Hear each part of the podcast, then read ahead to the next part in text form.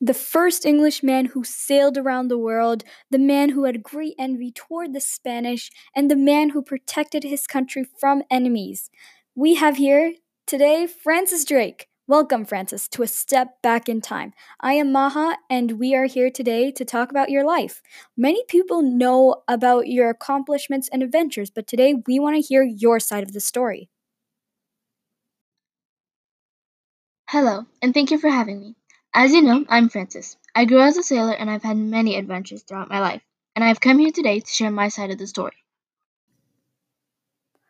Thank you so much, Francis, for coming. Stay tuned for all of the questions. We will take a quick break and come back soon.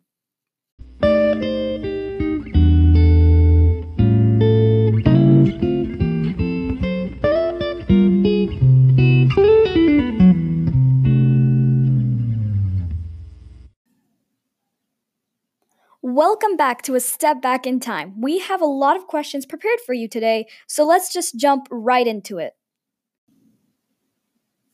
So, Francis, most people know that you're a sailor and that you have been on a lot of voyages, adventures, and that they were essential in history. But one specifically is important because you sailed around the whole world. So, we are wondering how you feel about being the first Englishman to sail around the world and why did you do it? I sailed around the world to avoid the Spaniards, which are my enemies, and I knew that if I continued sailing by the route I was taking, I would meet them and at that time that was the last thing I wanted. So I decided to sail around the whole world just to avoid them. On my way, I was a bit worried if I had enough food and water, but I was determined to return to my country. Talking about the Spaniards and your envy toward them, a lot of people are wondering how did your envy toward the Spanish begin? What exactly caused it?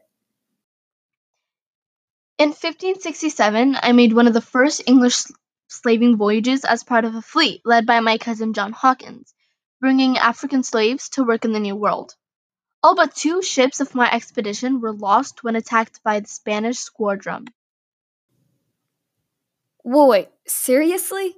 Why would they randomly attack you? The treasures that they had already possessed were apparently not enough to feed their greed. After that, the Spanish became a lifelong enemy for me, and they, in turn, considered me a pirate. I lost nearly everything that I possessed. I never forgave the Spanish for this or for their cruel treatment toward my Englishmen. I devoted the rest of my life to re- a relentless war against Spain. It's been a while since your adventures, and don't you think you have changed or caused something in the world? Maybe people have changed because of the influence of you? More specifically, how do you think your presence in the world have impacted the future? I hope to believe that many of my adventures and accomplishments have made it into the future, as my name is hopefully remembered for centuries. Played a major role in the destruction and defeat of the mighty Spanish Armada, this helped England create, create a great empire in the New World. I also became the first Englishman to circumnavigate the globe.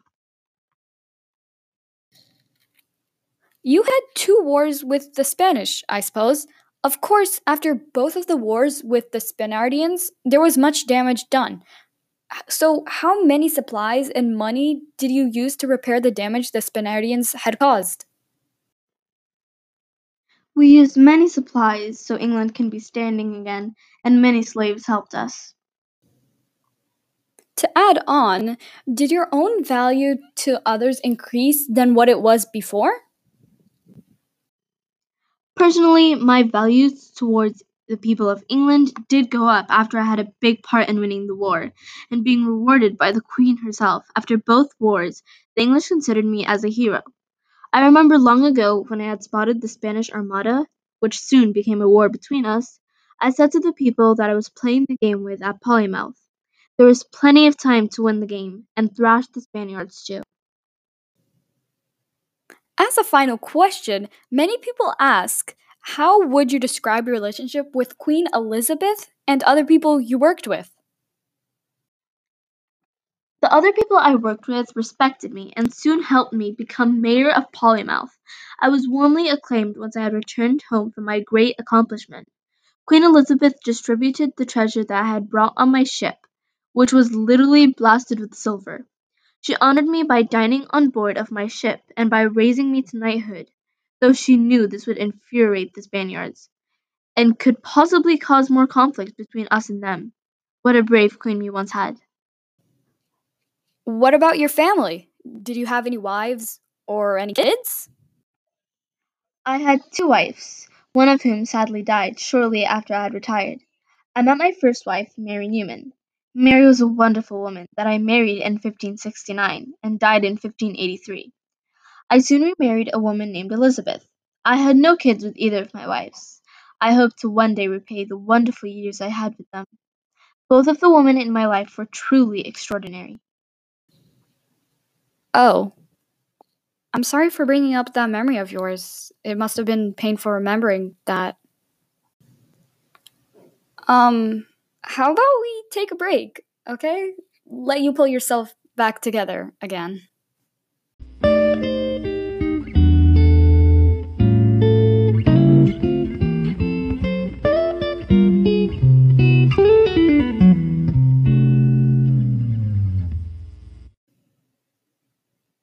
And welcome back, everyone. Hope you are all doing well. Thank you so much, Francis, for joining us today and telling us about your life story. I hope the audience has learned something from your side of the story. We all wish you wonderful future adventures. Thank you for having me and for wishing me good luck. And for those who stay to listen, I guarantee you that I will stop those Spaniards.